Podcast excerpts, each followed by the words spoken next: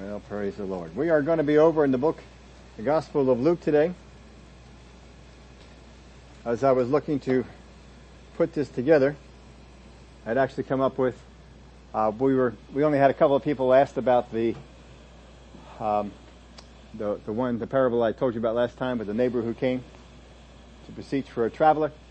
And so I thought, well, it's, we'll probably just go ahead and, and skip this. And I'll just send the people who asked about it just a link to the the old teaching on that.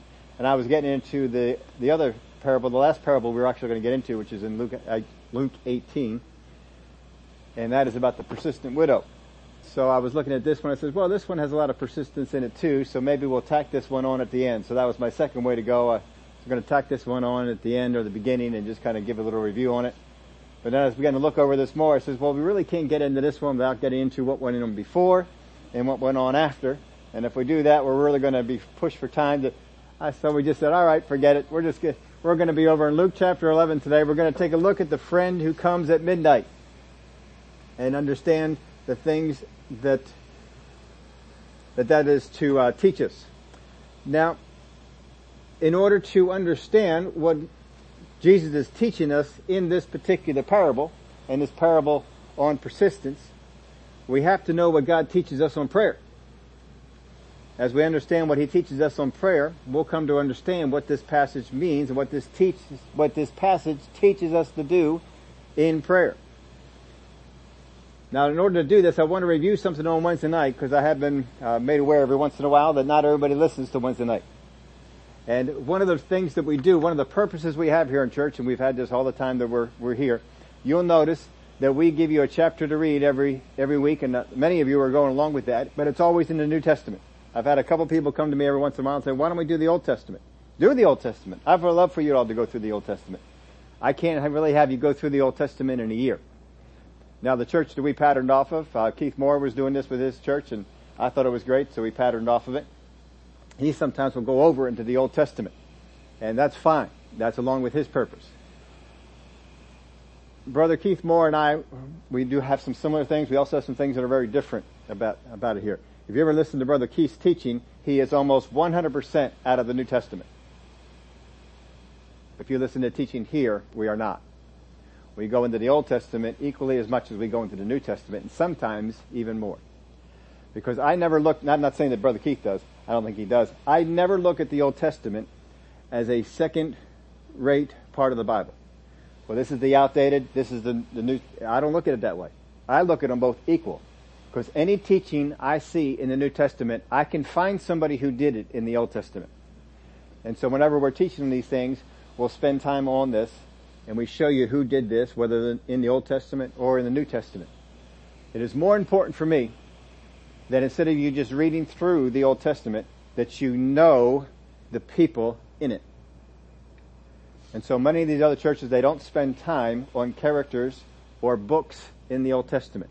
They may refer to them every once in a while. I won't do that here. We will spend time on, on different ones. Just in the last couple of years, we've gone over the books of Zechariah. We've gone over the books of, uh, of uh, Haggai, uh, Ezekiel. We covered that entire one. That took us over a year to get through the whole book of Ezekiel. We've been looking at Ezra. We're into Nehemiah now. We have made studies on the lives of Joseph, the life of David, the life of Saul, the life of Samuel. We have um, Abraham, uh, Isaac, and Jacob. We've covered all of them. We've covered the entire book of Genesis from cover from chapter one all the way up until the end. Because I want you to be familiar with the people in the Old Testament. I want you to know them. I don't want you just to read through. I want you to know who they were and what they did, what kind of challenges they faced. That's, that part's important to me. When we looked at this on Wednesday night, I know not everybody will, will hear this, but some of the things we went through in, in Zechariah, we looked at how you can tell false prophecy from true prophecy. We also looked at some of that, I believe, in the book of Ezra. I think there's another place in, the, in there we, we looked at that. Ezekiel, we hit on it as well. But Zechariah gave us a unique opportunity to look at how you can tell the difference between truly interpreted prophetic word, a true prophetic word, and its real interpretation compared to a real prophetic word and its misinterpretation. Because if you misinterpret what God said, it will hurt your life nearly as much as accepting a false doctrine or a false prophecy. So it's important for us to know that. So, not just, you can go back and you can, it's only a couple weeks ago we did this. If anyone doesn't know where it is or needs to find it, I will be happy to give you the whole thing. But I just want to review this for you because it will help us understand this today. There are four parts to how you can understand that a prophecy has been misinterpreted or is rightly interpreted. Four things that will help you that. Put it into four different words. The first word was revelation. The first word was revelation. If you're here on Wednesday, this is just review. If you don't get to listen to them, this might be new to you. I gave you a little extra space up there in the top, but not probably nearly enough for all that we're going to go over here. First one is revelation. Is the word a revelation or a realization of things desired? That's the first thing you want to look at. Some of the things that people, they'll listen to a word and they're just realizing, well, looking at how things are today, that probably means that they're using their mental capacities. They're figuring it out. Prophecy is revealed. Jesus spoke of the disciples. Flesh and blood has not revealed this to you, but my Father in heaven. You're looking for something that is revealed. Revelation. Is the word a revelation or it is a realization of things that are going on? Sometimes you'll hear people interpret a prophecy, well, that's because the world is going this way or this is happening. It's just that they're just realizing some things. It's not a revelation. Second is isolation. Is the prophecy isolated from other words spoken or written? Is it isolated? What will happen when people misinterpret a prophecy and try and feed it to you? They must isolate it from other places in Scripture. They must isolate it from other people and what they have done, and they must isolate it from other teachings that are in the Word of God. The third one was persuasion. Does the word encourage or enlighten our way toward obedience, correction, or His promises, or embolden us to disobedience or self-righteousness by appeasing our flesh? If it is a true word from God, and people have properly interpreted it, it will encourage you, it will enlighten you, and it or enlighten you on your way to obedience. I'm going to obey God more. I'm going to want to obey God more because of this. Correction, or along His promises. This is what it's going to do. It's going to steer you into these directions. A misinterpretation of the word will encourage disobedience. It will actually empower disobedience because I feel like this is good. That's important to know, especially for what we're going to look at here today. The fourth is separation. Is the prophecy separated from what the world thinks or is in agreement with it? Because God does not think the way the world thinks and the world does not think the way God thinks. If a word of prophecy is interpreted to you in such a way that the world says, yeah, I think that's right, it is probably wrong. The world does not understand the things of God. Those four things, revelation, isolation, persuasion, and separation. Those things will help you. We use an example in Scripture of just the rapture of the church and the second coming of Christ. We know that there are prophetic messages about this, but if you're going to have a wrong interpretation, a wrong understanding of it, then, you, well, we, we just use these laws right here. First off, was the prophecies about the uh, second coming of Christ or the rapture of the church, was it revealed knowledge or was it something that people just figured out? And it was revealed knowledge. Paul especially got it from uh, his time in heaven, where God gave him revelation of the church and revelation of the rapture, and he was the one who came down and taught us about that. Jesus taught us some things about the second advent. It was revealed knowledge. Se- secondly, it was not isolated. There's not one place where this thing is, is taught. There's not just one place where the second advent is taught. There's not one place where the rev- where the um, uh, rapture is taught. These things are put in pl- many places. So we're not just we don't have to isolate it from anything. The understanding persuades us to live in an obedience obedient life to God, because I'm getting ready for His return. And uh, lastly, it is separated because the world scoffs at our expectation of Jesus Christ coming for us. Scoffs at it.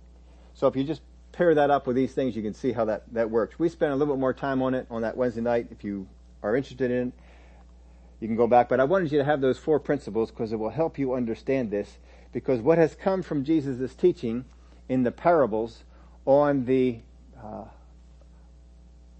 on prayer in these two particular parables has been so misunderstood. People are doing things that will not line up with those four principles that I just gave you. here in Luke chapter one, we're going to first off cover the teaching that he does before. And this, where he says, "Now it came to pass, as he was praying in a certain place, that he ceased, that one of his disciples said to him, Lord, teach us to pray, as John also taught his disciples." So John taught his disciples how to pray. They saw that Jesus was praying. They said, "Teach us how to pray." So he said to them, "When you pray, say, Our Father in heaven, hallowed be your name. Your kingdom come, your will be done on earth as it is in heaven. Give us day by day our daily bread, and forgive us our sins as we forgive everyone who is indebted to us. And do not lead us into temptation, but deliver us from the evil one." Now I don't want to break this whole thing down. There are some things that you can learn about this. But one of the things Brother Hagin used to teach us about this prayer is nowhere in this prayer is the name of Jesus. Nowhere in this prayer is the authority of Jesus Christ. That's all missing from, from this prayer. This is not necessarily a New Testament prayer. This is not a place where you ought to live. But there is an outline in this prayer. But what happens is we don't take the outline, we take the format. And so we decide, you know what, I'm just going to repeat this prayer. And so a lot of people, they repeat this prayer, and this is their prayer. And they just pray it. It doesn't mean anything to them. They're not understanding what this prayer is, is about. And uh, we're not going to break in break it down all right now, but just to give you a, a few of the things that you can see in here. He said, when you pray, verse two, say, "Our Father in heaven, hall- hallowed be your name." When you come into prayer, come into prayer with worship. Don't come into prayer complaining. That's what we're going to learn right there. Don't come, to, come into prayer and say, "Oh, God, I don't understand why you're doing this." No. When you come into prayer, worship Him. That's what He's teaching you to do. Worship Him. You don't worship Him by saying the same thing other people do. "Our Father in heaven, hallowed be your name. Your kingdom come, your will be done on earth as it is in heaven." That's the purpose of prayer. In heaven, the will of God is being done. We want to see the will of God done here on earth, so we pray to bring that will down here, because He works through our prayers. So that's what that's about. It's not about us repeating that. It's about doing those particular things. Give us day by day our daily bread. Well, you can pray for the things that you need on a daily basis. And forgive us our sins, for we also forgive everyone who's indebted to us. Now, this is not talking about sins that sent you to hell, because we have been washed clean of those. But if we have committed sin against others or committed sin against God, then we need to come to Him and say, "Father, forgive me of this sin." And in the same way, we need to go and, and forgive others. And this is taught in many of the other places where Jesus had uh, has showed us that sometimes we receive forgiveness, but then we don't go out there and forgive others. We saw that in one of the parables.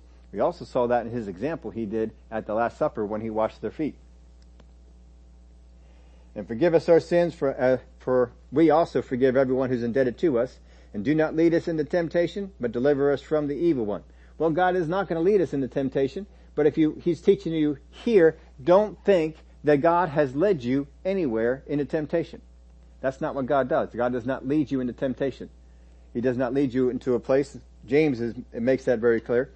But there are some places that you will go, there will be a, tempt, uh, a testing, and you may be in a place that you have to go where the evil one is, but God will deliver us from the evil one.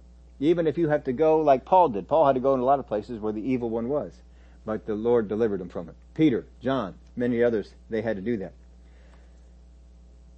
But we have to understand all of Jesus' teaching on prayer. So I wrote down some of the scriptures, and I want you to ha- keep these in mind as we understand what Jesus is teaching us.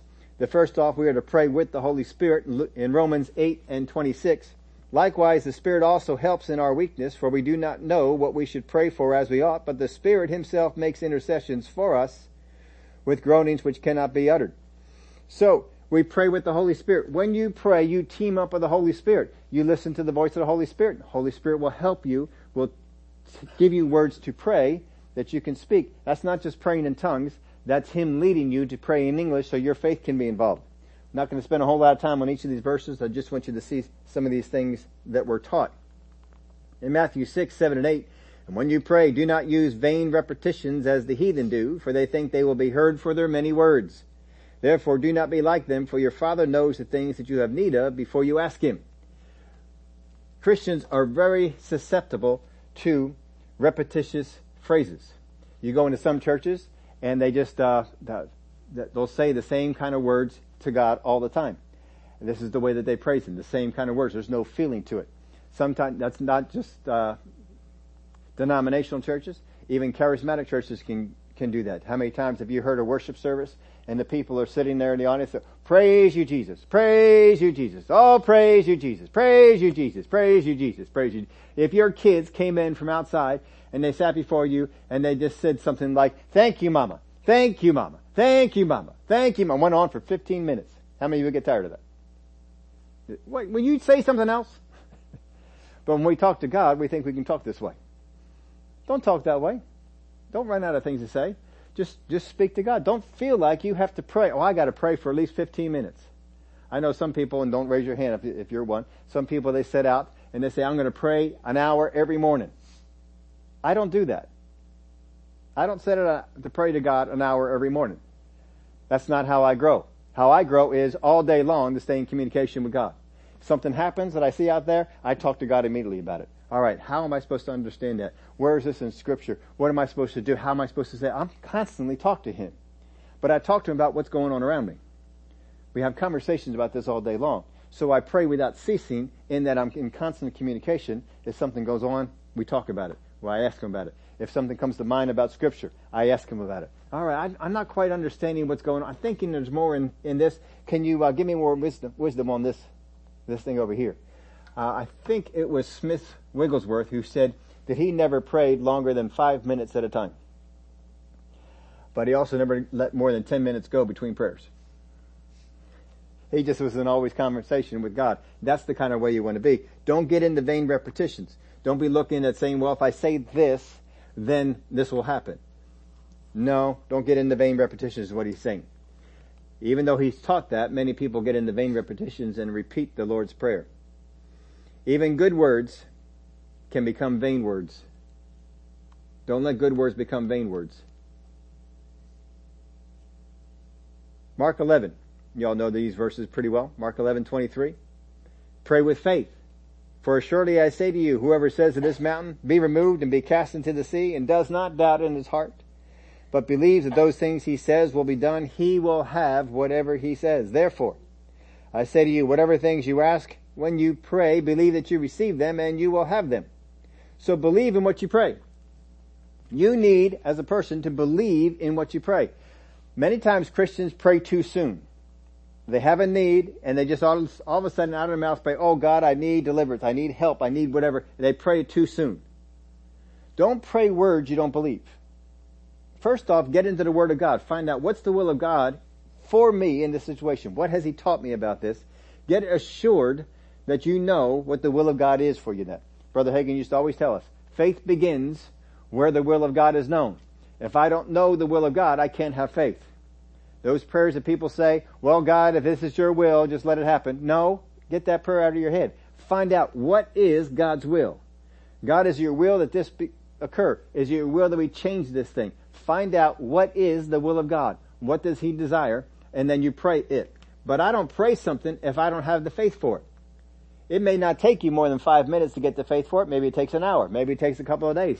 Whatever it takes, don't pray it until you get the faith.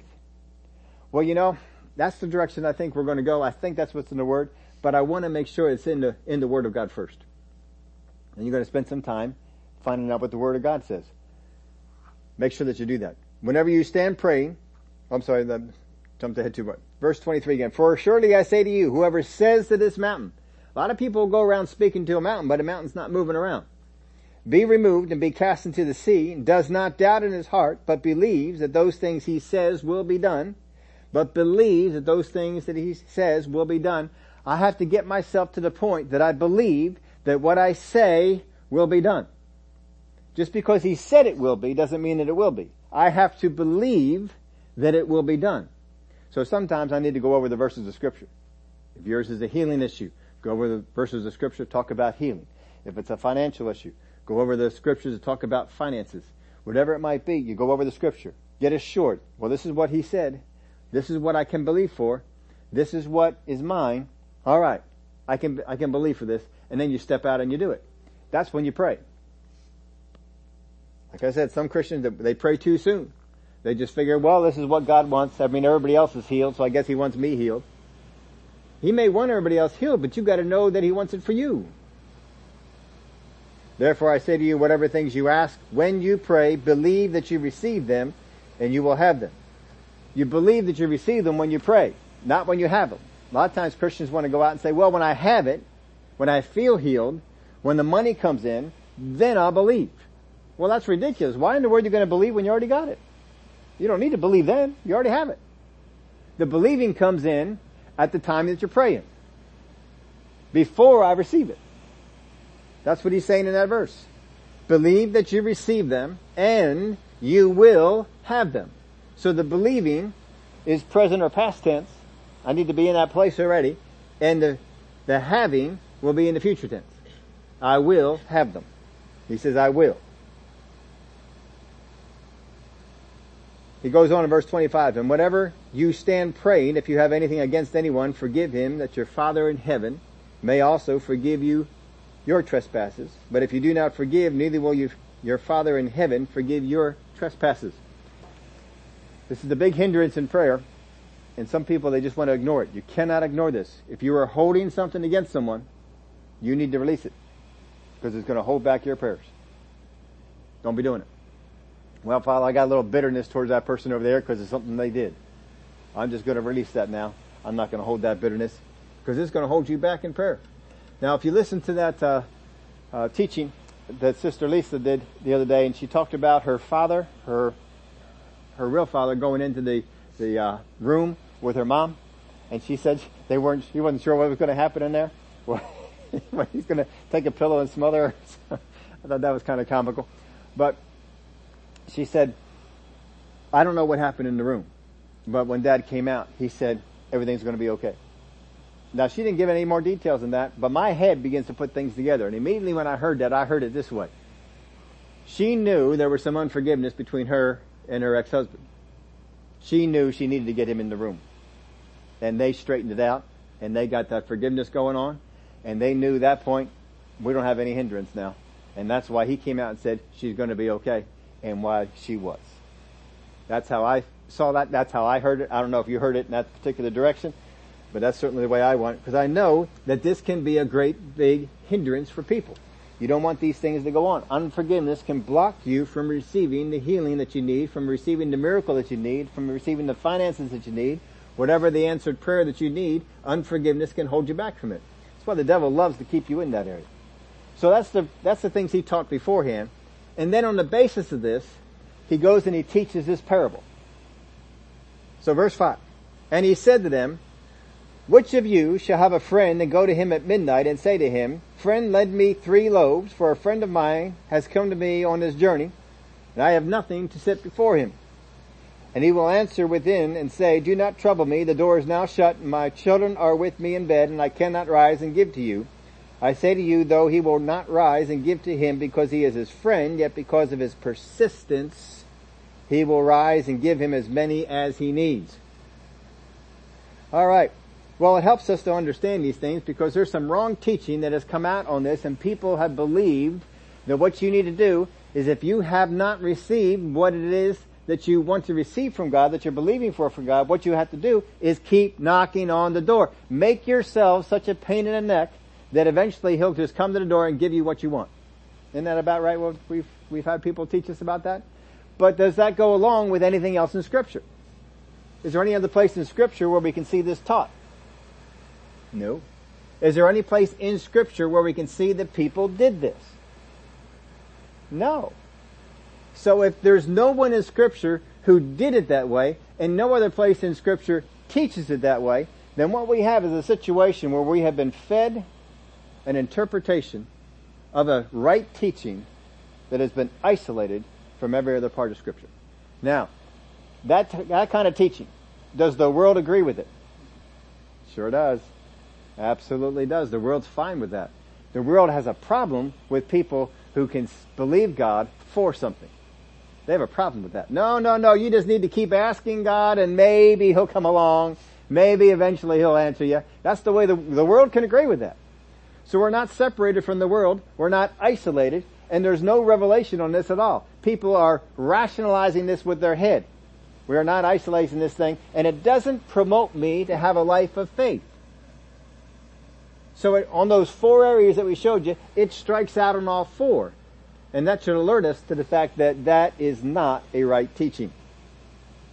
You see, if I accept a wrong teaching, then I'm going to put to practice a wrong teaching, and I am not going to put to practice what he wanted me to do in the first place.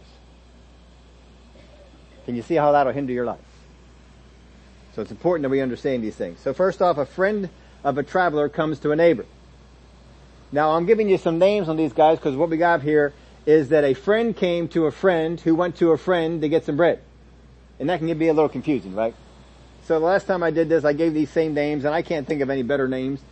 So we're going to stay with the same names. The first friend, he's help. This is the guy who's going between. He's the help. He's getting help. We'll just call him help.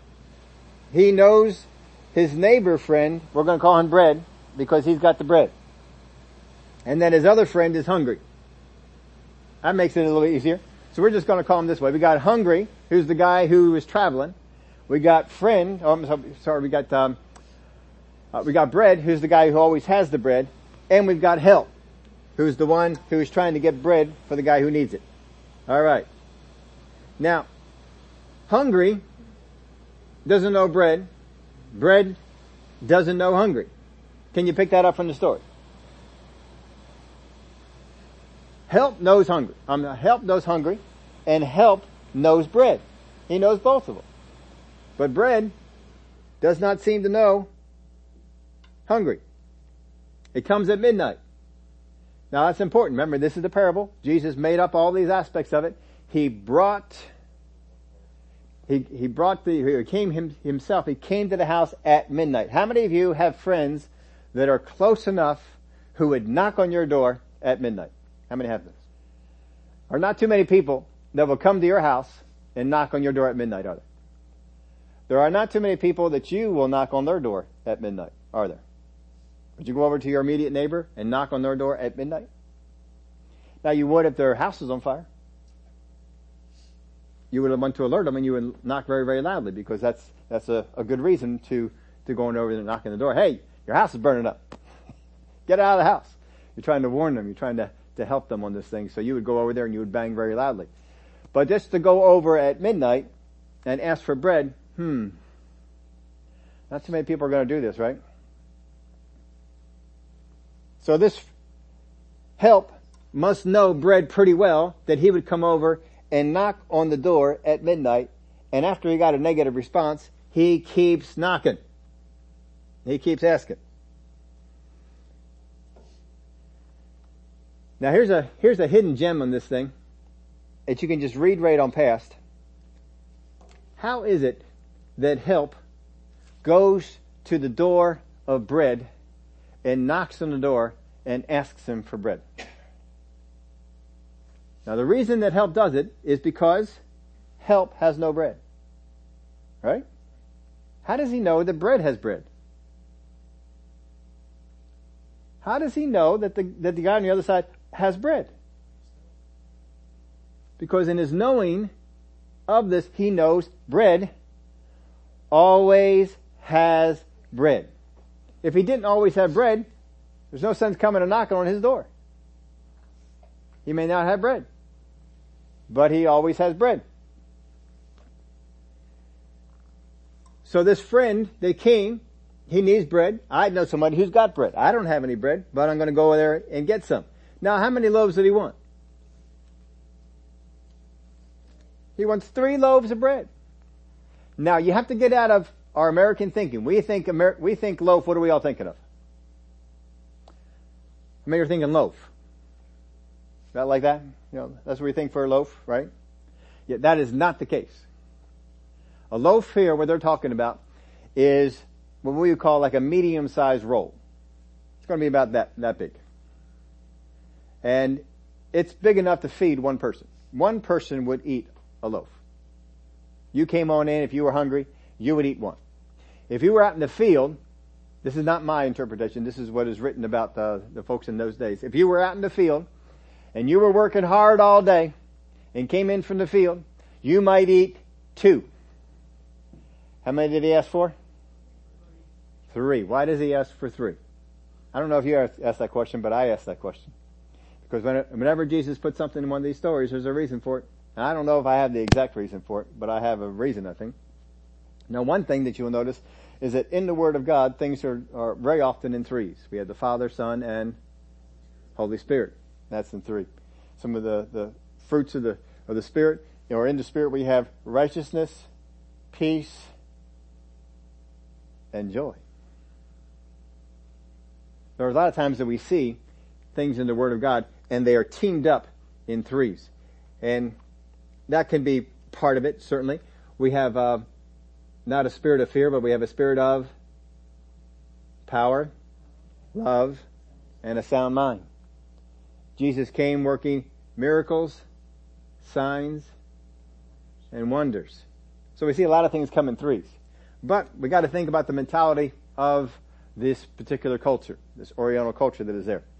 And what you would do is when you have a guest in, you would not just want to present them with enough to get by. Sure, surely one loaf would get you by until the next day. Until the normal day, you can go down to the store and get yourself some bread. You don't have to bother the neighbors and so forth. But he gets three. Because it is customary with the Oriental uh, lifestyle that when you have a guest come in, you don't just give them enough, which would be one. You don't just give them enough if they had a hard day, which would be two. You give them three because that is abundance. In abundance, you are encouraging them to have all they want. If you just presented them with one, they would feel bad maybe about eating the whole loaf by them. What if I, other people want to have some? Two the same way, but you give them three, it's basically saying eat as much as you want. I like that. I think that's probably the the uh, frame of mind that he is thinking of here, is you want to go in there with abundance. And he comes and he asks for three loaves of bread. Not one, not two, not whatever you can spare. He asked for three. I want to present before him an abundance so that he can have all the bread that he wants to eat. And I know you got bread, and I want you to give me some. Now, his persistence works towards a change in this story, right? Because he is persistent, it changed the mindset of the master in the home. And he said, I'm, I'm not willing to get up. And to, now let me give you this part. I, I read this. It was very interesting about this part of the, in the household. And uh, the little children, when they're growing up, the real young ones, when they're young, they sleep in the in the bed uh, a lot of times with mom and dad. But as they get a little bit older, they sleep in the bed with the granddad. I thought that was interesting. I hadn't heard that before. They sleep in the bed with the granddad. And the reason for it is because it is the granddad's responsibility to teach them the Bible. And so the granddad would, as they're going to sleep at night, the granddad would tell them stories, Bible stories, stories of what God had done for the Israelites, stories of what God had done in their past. And then when they would wake up in the morning, he would ask them what they remembered. He'd quiz them on what he had taught them the night before. And so this is one of the things that had gone on. And um, I didn't know that about the about that society. That was the granddad's responsibility. So if that is the case, and that's what he is enlightening here, it's the granddad in there, the guy who's teaching them the, the word. That's the kids that are in the in the room there. But this this friend who comes in, who is this friend? Where does this friend come from? Jesus is teaching on prayer. The interpretation has to be about prayer. What we have taken from it is that God needs to be convinced to work on our behalf, especially if we hit him at an inconvenient time. How many times have we gone into prayer and we have said things, God, if you're not too busy, God, if you can just spare a little bit of time for me, because our thinking is we are an inconvenience to God. That's religion. Religion teaches you that you are an inconvenience to God. That's not what the Holy Spirit teaches you. The Holy Spirit teaches you that you are loved by God and that God cares for you a great deal. But religion teaches you that you are an inconvenience to God. And maybe, maybe, you might get one or two blessings here and there.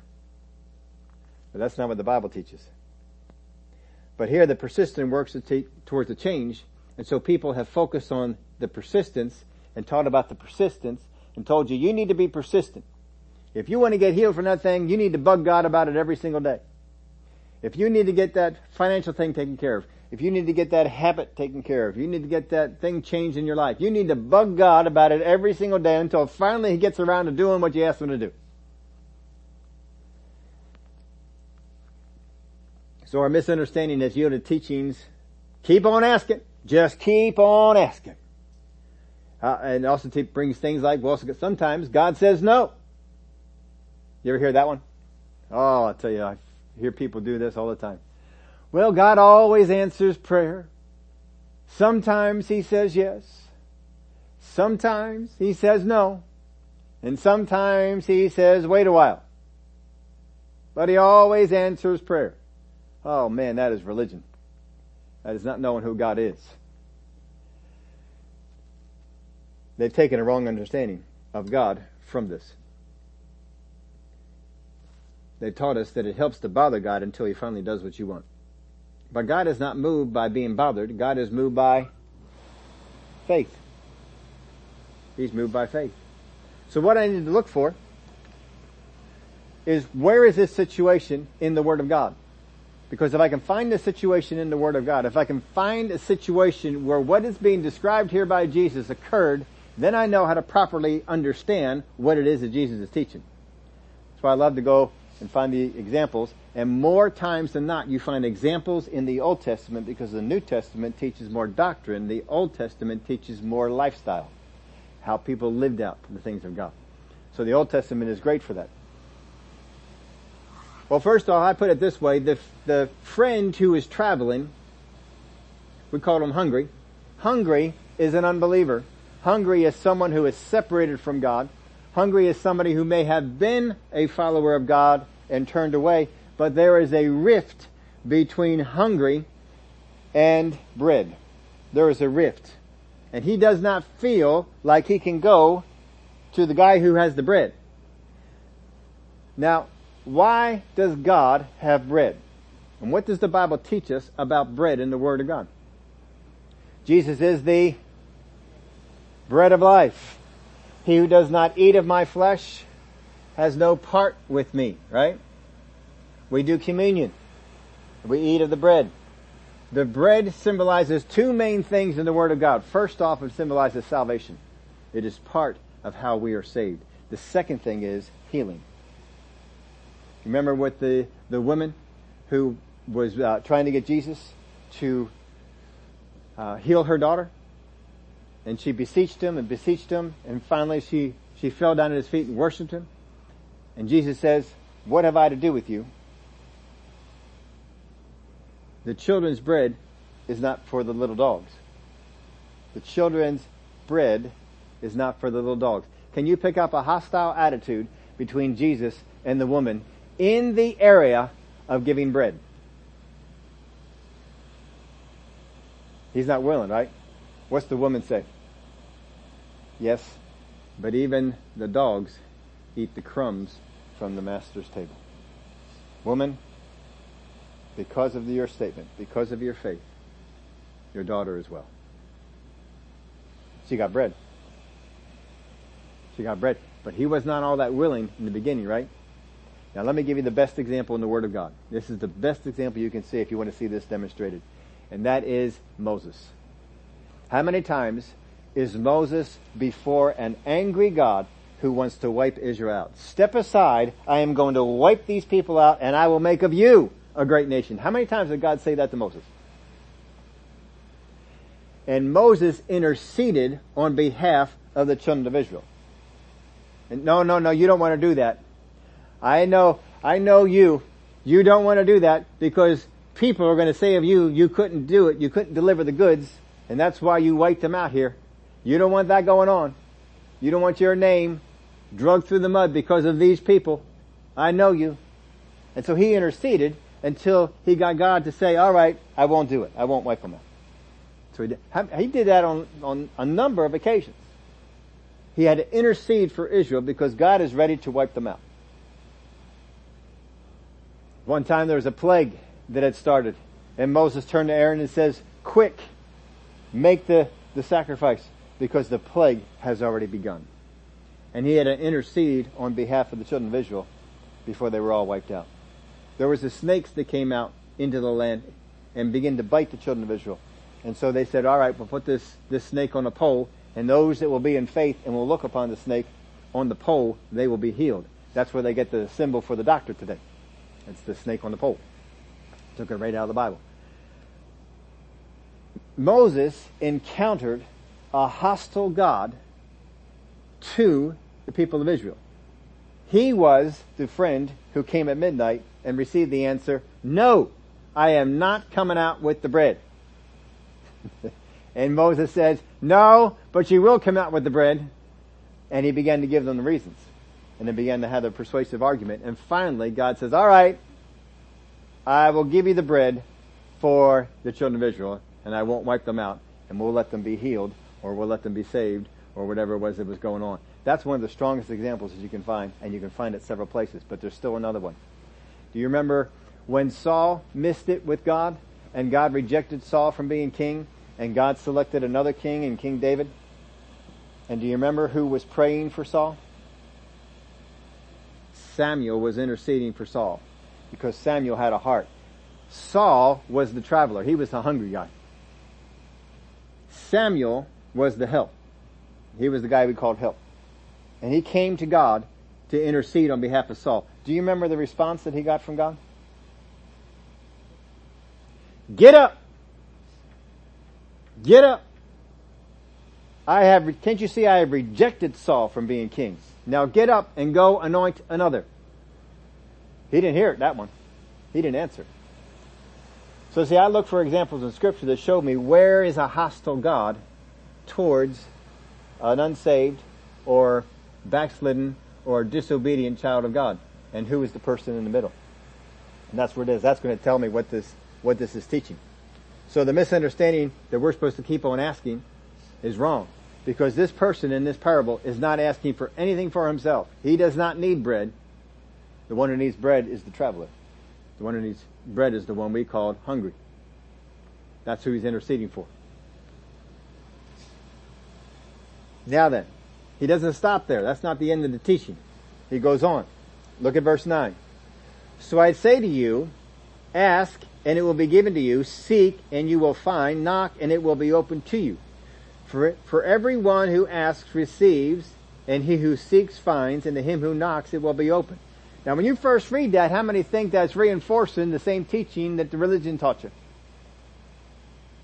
Well, it says keep asking. I mean, it's right there in the Scripture. It says keep asking, doesn't it? Keep asking. So I say to you, ask, and it will be given to you. Seek, and you will find. Knock, and it will be opened to you. For everyone who asks receives, and he who seeks finds, and to him who knocks it will be open. If a son asks for bread from any father among you, will he give him a stone? Or if he asks for a fish, will he give him a serpent instead of a fish? Or if he asks for an egg, will he offer him a scorpion? If you then, being evil, know how to give good gifts to your children, how much more will your heavenly Father give the Holy Spirit to those who ask him? All right, we got to understand this. Now, what's what's going on with this particular scripture? What is Jesus beginning to teach us here? Well, first off, he says, so I say to you, ask, and it will be given to you. Seek, and you will find. Knock, and it will be open. For everyone, everyone who asks receives, and he who seeks finds, and to him who knocks it will be open. What you're, what we can miss out of this passage here is that there is a progression. First off, everyone asks God for things. Everyone does. Y'all know little kids are always asking for things, aren't they? Can I have a drink? Can I have a cookie? Can I have a snack? Always asking for something. I've related this story to you before, but... Um, Brother Hagin used to tell us the story of Ken Junior Ken Junior had uh, asked for, uh, one particular night, he asked for a drink of water. And you may be able to relate to this. So he w- got up out of bed, went on down, got him a glass of water, and brought him a glass of water to drink because he was thirsty. So he gave him the, the drink. I don't know how old Ken was. I'm thinking somewhere seven, eight, nine, somewhere in that neck of the woods. So he gave him the water to drink, and he took a little sip. Thank you. And was going to put it down. Brother Hagin said, oh, no. No, you, you asked for a drink in the middle of the night. You are thirsty. You will drink that whole cup. He made him drink the whole thing of, of water. And he said, uh, he never asked in the middle of the night for a drink of water again.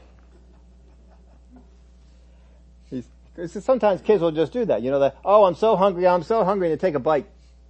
And that is it. Everyone who asks, receives. God is saying this, even though the people out there and they're asking all the time for stuff, God wants to give them to you. If we ask in faith, God's going to make sure that we get it. But He wants us to ask in faith. That's what we need to be, uh, be doing. Everyone who asks, if I ask in faith, because I got to understand His teaching in light of the other teachings He's already done. Now, I put, the, put this in your outline this way. Ask, this is a needs-conscious level. I am conscious of what I need. Little kids, when they come to you, they are constantly conscious of what I need. I need a drink. I want a drink. I want a drink of milk. I want a drink of juice. I want, they always have something they want to get. And they they want to, you to tell them, what can I have to drink? Or I want you to get the information for you.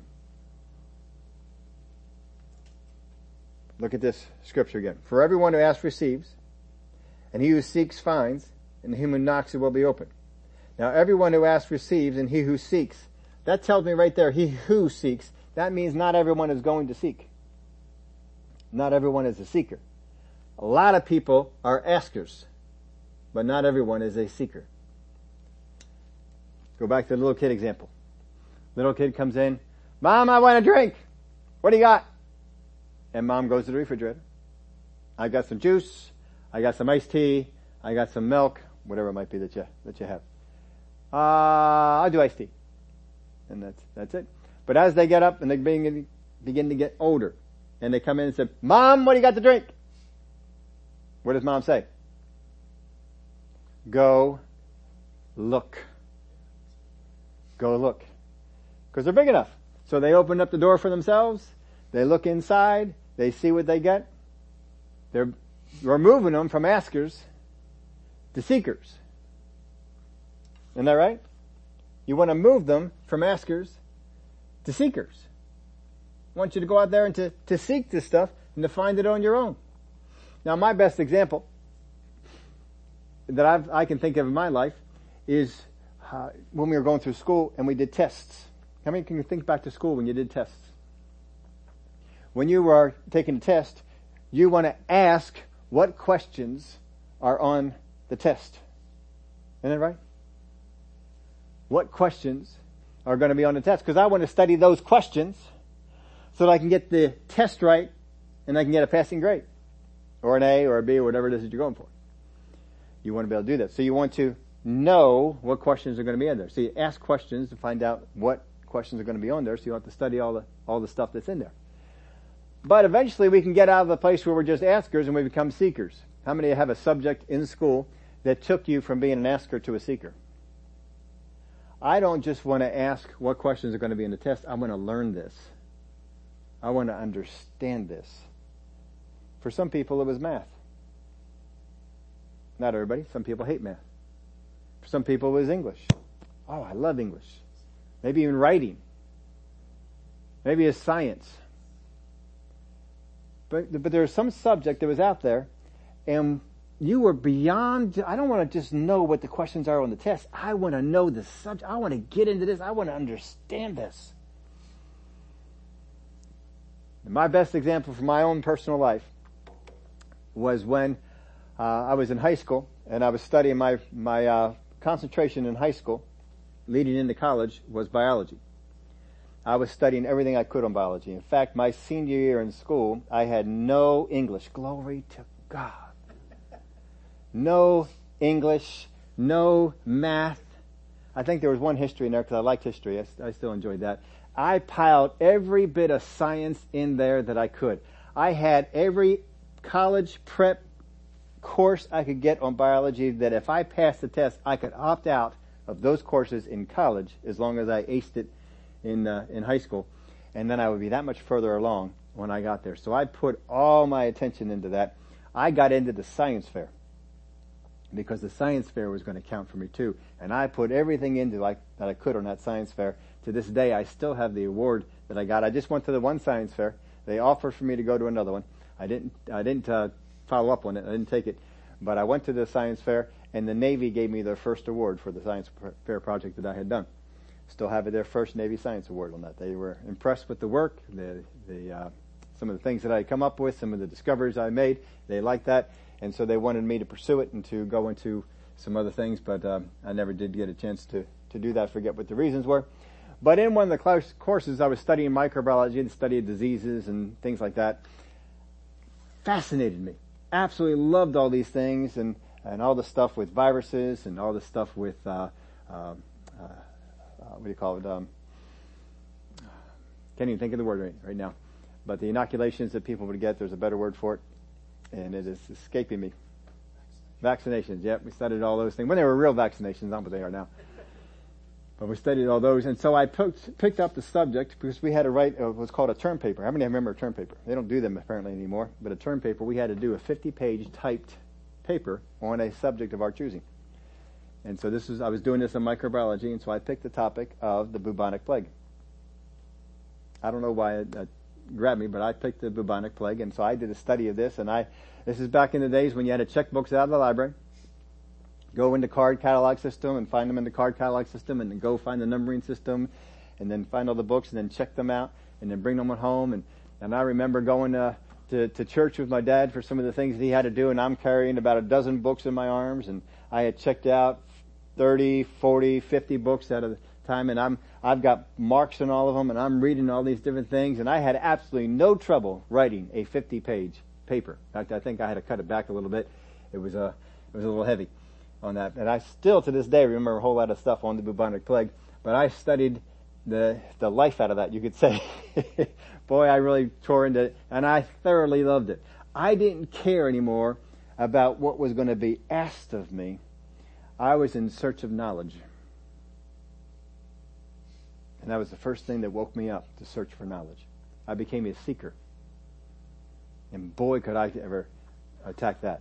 I learned how to do some research. Still to this day, I love doing research. I just do research on, on things in the Bible and things that I get to bring into to you folks here. Absolutely love it. Love going into the Old Testament books and finding out some of the things, some of the history that had gone on before. They all, all help us out. But we have to get from being an asker. This is just a needs conscious. And this is just people, Christians, who are going on through, oh, I need more money. Oh, I need a better job. Oh, I need this pain to go away. Oh, I need to know this. Oh, I need to get rid of this. Oh, I need to have this. And they're just needs conscious. They're just going on. They're kind of like kids, you know, kids when they're needs conscious. Oh, I need a drink. And if, all right, and you, you know that if you wait five or ten minutes, they're going to forget because they don't really need it. They just ask. They just constantly want to ask things. Ask, ask, ask, ask. Constantly asking. You ever have those kids who would ask you questions? Firing questions, just one after another. Question, question, question, question. I found out my defense for this because we had a couple of people in the family, and they would do not our immediate family, but um, nieces and nephews, things like that. And they just bombard you with questions. Wouldn't even wait for you to answer the question fully before they were on to the next question. And so what I would do is I would bombard them with questions, the most ridiculous questions I could think of, because they're hitting me with ridiculous questions. So I just start asking them ridiculous questions. But then they start to think about some of the questions I was asking before they fired back some of their, their other ones. And so we had a, a little agreement here. Don't be firing questions at me because I'll fire them at you just as fast. And so they began to slow down a little bit on that. But we had to get ourselves from being a place of an asker to a place of a seeker. I got to seek after God. So ask, this is a needs-conscious level. I come after God for all the things that I need to live or my wants and desires. But a But the seek part, this is a hunger for understanding. I have a hunger for understanding level. I want to get to a place where I don't just ask for things, but I understand things. I understand what the Word is saying. I understand what the Word is teaching me. I'm an investigator going out there for, for clues. Proverbs eight seventeen, I love those who love me, and those who seek me diligently will find me. Well, if you don't seek Him diligently, where will you find Him? Hebrews eleven six, but without faith it is impossible to please him, for he who comes to God must believe that he is, and that he is the rewarder of those who diligently seek him. We need to not just seek God, but we need to do so diligently. We need to pursue it. I'm going to find out about God. I'm going to know some things here. The third level is the knock level. This is an enter into the chamber level, I put in your outline. An enter into the chamber level. This is a knock area. If you go and knock on a door, there's two things you want to have happen. One, you want something that is on the other side of that door to come out, or you want to go in that door. Isn't that about right? If you were dating, and you would go and you would knock on the door of the house of the girl you're going to pick up, you are expecting that upon knocking, someone answers the door and the girl comes out the door, right? We're expecting something to come out. If you go over to the neighbor's house and knock on the door because you need to borrow some sugar, some milk, something, then you knock on the door expecting something like that to come out to you. But the other way is you knock on the door because they gave you an invitation to come over. And so you knocked on the door expecting to be able to get onto the other side and to get inside. When we knock, we are expecting to enter into the chamber. Or I'm expecting something in the chamber to come out. When this person in this, this story knocks on the door, they were expecting something on the other side of the door to come out, which was bread. We have to get to a place now where we're not just askers. I am not just a seeker. I'm not just somebody looking, looking to grow, but I'm a knocker. I'm going to come up to the door where God resides, and I'm going to knock. And there's two reasons to enter in. First off, to worship God more intimately. You're going to eventually get to a place in your Christian life where you're not just content with worshiping God on a shallow level. No, I want to go into the chamber. I want to knock, or I want to receive what God's, what is needed for God's kingdom. That's another reason to come and knock. I'm not coming here for myself. I'm coming here for other people. I'm knocking on the chamber door because I want to receive something for someone else. There are people in this world that you can be helped for. There are people in this world that are hungry, and there is a person who always has bread, and it's the bread of life. And you may have these people that are in your life, and they come and they come where you are, where you reside. They may come into your house. They, you have access to them in some way. You may work with them, but here they are. They have no access to God. God's either hostile to them, they're hostile to God, whatever it might be, there's hostility that is there. And so they will come to you. And so you go to God. God, I've got this person over here, and there's hostility. Maybe there's hostility between God and them. Maybe the hostility is between them and God. What can I do? You come and you knock on the chamber door. God, I want to bring this one into the kingdom. What do I need? And God will help you. God will give you direction on what you can do. He's the one who's got the bread to help those people and get them out, because if they're hungry, if they're unsaved, they're walking a, a wrong life. What they need is the bread of life. What they need is the bread that God has. Anybody ever see this movie when you were a kid? We watched it when, when our kids were little. It was an older movie. It's called The Sandlot. Anybody remember that one? James Earl Jones is in it, and he plays a fantastic character. I absolutely love the character that he played in there. He's an old guy and had this house, and the movie was done. If you ever see it, it's a great movie. Just kind of sit down and watch with the, um, because it's done from a little kid's point of view. And they have this dog that's over there on the other side of the fence, and they're playing baseball on this side of the fence. And every once in a while, the ball goes on the other side of the fence, and they have to go get the ball. And sometimes they have to become seekers. We got to find the ball. We got to find out where the ball is, because usually, I mean, these, these were poor kids that didn't have a whole lot. They had one ball. If they lost the ball, well, then it uh, was too too much. And one time, that the whole movie is uh, really about what happens one time when they got a very valuable ball. So if you haven't seen the movie, I don't want to spoil it for you. But they lost this particular very valuable ball, and they needed to get that ball back. So it was going to take them from not just being seekers, but what had to happen was someone needed to knock on the door of the man who owned the house. And they're little kids. The dog is huge. The dog is like nine feet tall. It weighs about four hundred fifty pounds. Uh, it just eats people. This is how they envisioned the dog, because they're little kids. This is how they envisioned the dog. And they envisioned the owner as some mean, angry man who would never help them out. But finally, this one guy came, and he was not just going to be a seeker. We're not just looking for the ball. I need to knock on the door, because I need to get to the other side. And I need to get where they are to get that ball, because that ball is valuable. And so he drums up the courage, and he knocks on the door. And James Earl Jones answers the door. I didn't even know what his name was in the movie. But it's James Earl Jones. He answers the door in that very distinctive voice that he has. And he invites the young lad in, and they have a wonderful conversation. And he does eventually get his problem resolved, just in a different way than he thought he would get it resolved. And this man who was in the door was a big baseball fan, had baseball things all over the house, and just loved that somebody finally came and talked to him. But you see, the kids had built him up in a certain way. No one can approach him. No one can go in there.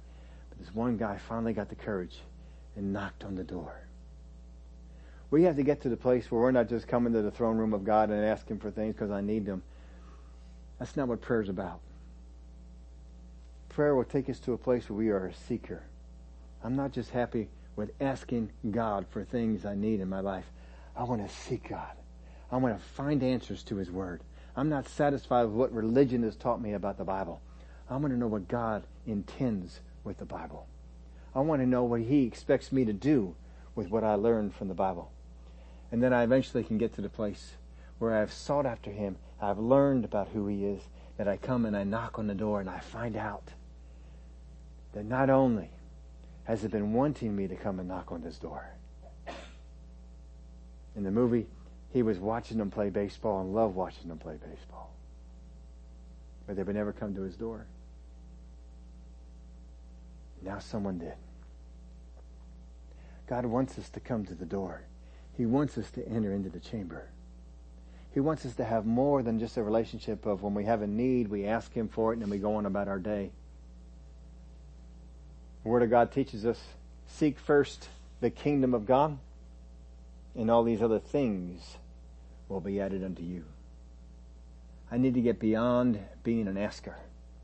And you see, this man in the parable, he was beyond being an asker. He had sought after God. He knew the will of God. And he knows, no, you desire to give this person bread. I know you desire to give this person bread. I know it's so much I have come here in the middle of the night and I have knocked on your door. Because I expect something from the other side to come out to me. Because I know you want them to have that bread. Just like Moses knew. I know you don't want to wipe them out. I know you don't want to wipe them out. I know you love them. He knew that about his God because he had gone from being an asker to a seeker. And he sought after who his God was. But then he came to the place where he was able to knock on the chamber door. And when he came knocking, he knew what God wanted on the other side. And so it gave him boldness. No, no, I'm not stopping. I'm knocking. I'm knocking. Knock, knock. No, I'm not leaving here. I know you want to come out here and give me that bread. I know it. And so he stayed. Because he knew who his God was. That's where we have to get to the place of. We have to understand where persistence is needed and where this is just unbelief. Because sometimes people's persistence that they call persistence is just, just unbelief. When we're on ask, when we're on this level, I'm aware of my physical needs, but not my spirit's needs or those of God's kingdoms. All I know about is what I need. I need money. I need peace. I need joy. All I know is what I need. When we get on the seek level, on this level, I'm more aware of the kingdom's needs than my own. When I get on this level, I become more aware of what the kingdom of God needs than my own. When we get on the knock level, on this level, I go into the chamber with God to bring out what is needed in the kingdom. I'm beyond my needs. I'm not even there about, I need bread. I'm not about, I'm hungry. No. And beyond that, I go into the chamber to bring out what is needed for the kingdom. I know others can't get there on their own, so I go in there for them. You look at people like Moses, you look at people like Daniel, you look at people like Paul. They went into the chamber and they brought out things that the kingdom needed. Now, people will come away with a very different meaning than Jesus intended by simply taking one teaching out of the whole and coming up with their own meaning. Don't be surprised. Don't be surprised about this. But in the same way that people will come away with a very different meaning than Jesus intended by taking one teaching like this and coming up with their own meaning. Don't be surprised when people spread their misunderstandings about you or the things that you say. How many of you ever been in a situation where people have misunderstood the things that you have said? Misunderstood the things that you have done? Sometimes it can get us upset. Sometimes it can get us mad. But don't be surprised. If people constantly do it to Jesus, do it to God, do it to the things that they say, and do it to the things that they do. If they did it to Jesus here on earth, who is perfect in his ways, don't be surprised when they do it with you. Don't be bothered by it. People will do it. The devil will try and get you under condemnation. Well, you should have said that differently. Well, if you just would have done that a little bit differently, you wouldn't have been a hindrance to them. Make sure you do things the way the Word of God teaches you, but then don't be surprised when people misunderstand it. Most people never step into a seeker's level, and fewer still will get into the knock level. They're just askers. You're going to have a whole lot of people in your life that are just askers. They're always going to be asking for stuff. They'll ask of you of stuff. They'll ask God of stuff. But what you got to do is pursue into the kingdom. God, how can I make this person go from being an asker to being a seeker? To seek after things on, this, on their own. Isn't that what you try and do in the natural? You know, when the little kids are little, Mom, can I have five bucks? Dad, can I have ten bucks? Mom, can I have twenty bucks? They want to go out and they want to do something. As they get older, those amounts become bigger. They have larger amounts that they want to, to ask you for. But your goal as a parent is, no, I don't want you to come asking me for these things. I want you to go out there and to seek them. Find yourself a job. Find yourself a thing that you can that you can do. And so that begins to come to you. And then they begin to seek after what they need. But that's not the only place that you want them to stop, is it? Where else do you want them to go? You want them to be able to go and not only seek, but you want them to knock on the door of opportunities and get themselves into a place where they can take care of a family. They can raise a family and they can do the things for that family, same thing that you did with your family. You want to get them to that level. God wants to get us to that level. And He's been doing things in your life to get you from being an asker, to being a seeker, to being a knocker. But we have to respond to Him. We have to go the way that He wants. Don't take these, don't take these interpretations that people throw out and just swallow them. Compare them to the Word. Look for misunderstandings. Don't let them settle into your life. You can drive them out. You have a misunderstanding of the Word of God, you will do the wrong things. Not even intend to, but you will do the wrong things. Become a seeker. God, I want to find out, is this really true? Is this really right? Would y'all stand up for me? Father, I thank you that you can take us from the place we are when we first got born again of being an asker, and we come to God and we ask for all sorts of stuff. But you teach us how to seek after God, how to seek after the things of God, how to seek after understanding, wisdom, knowledge, and how to put it into its proper use. Then you want to take us to a place where we feel perfectly comfortable coming up and knocking on the door, even when it's midnight, because we know the God who's on the inside. I thank you that you are a God who cares, and that there may be people in this world that have put a barrier between them and you. But we can be the intercessor who stands in the gap and helps them, brings them the bread they need, that they too can have the life of God in them. I thank you for it. In the name of Jesus we pray. Amen. Well, glory to God. Glad to have you all here today. We have a um, a video teaching coming out for you tomorrow. It's kind of along some of these lines. Uh, he gets into it a little bit different. I can't have him able to find any more than one of these. I'm hoping that there's there's more out there. It is a very old video of Brother Fred Price, and it's from the series that I've told you about many times, Faith, Foolishness, or Presumption. It's one that he did in his own church, and he uh, deals with some of those things that as we live the life of faith, that sometimes we fall into doing things that are very foolish or even presumptive. So he's uh, that's a lot more teaching on than just the one, but that's all I've been able to find so far. But that one is up there. He is a very young Fred Price, and I love young Fred Price videos. They're some of my favorite. So that's uh, up there now. You don't have to wait till Monday. It's up there on the on the YouTube channel now. You can go up there and to listen to that. On uh, Wednesday, we're back into Nehemiah. We're looking at some of the things with uh, this last one as we were introducing it that I think will be helpful for you.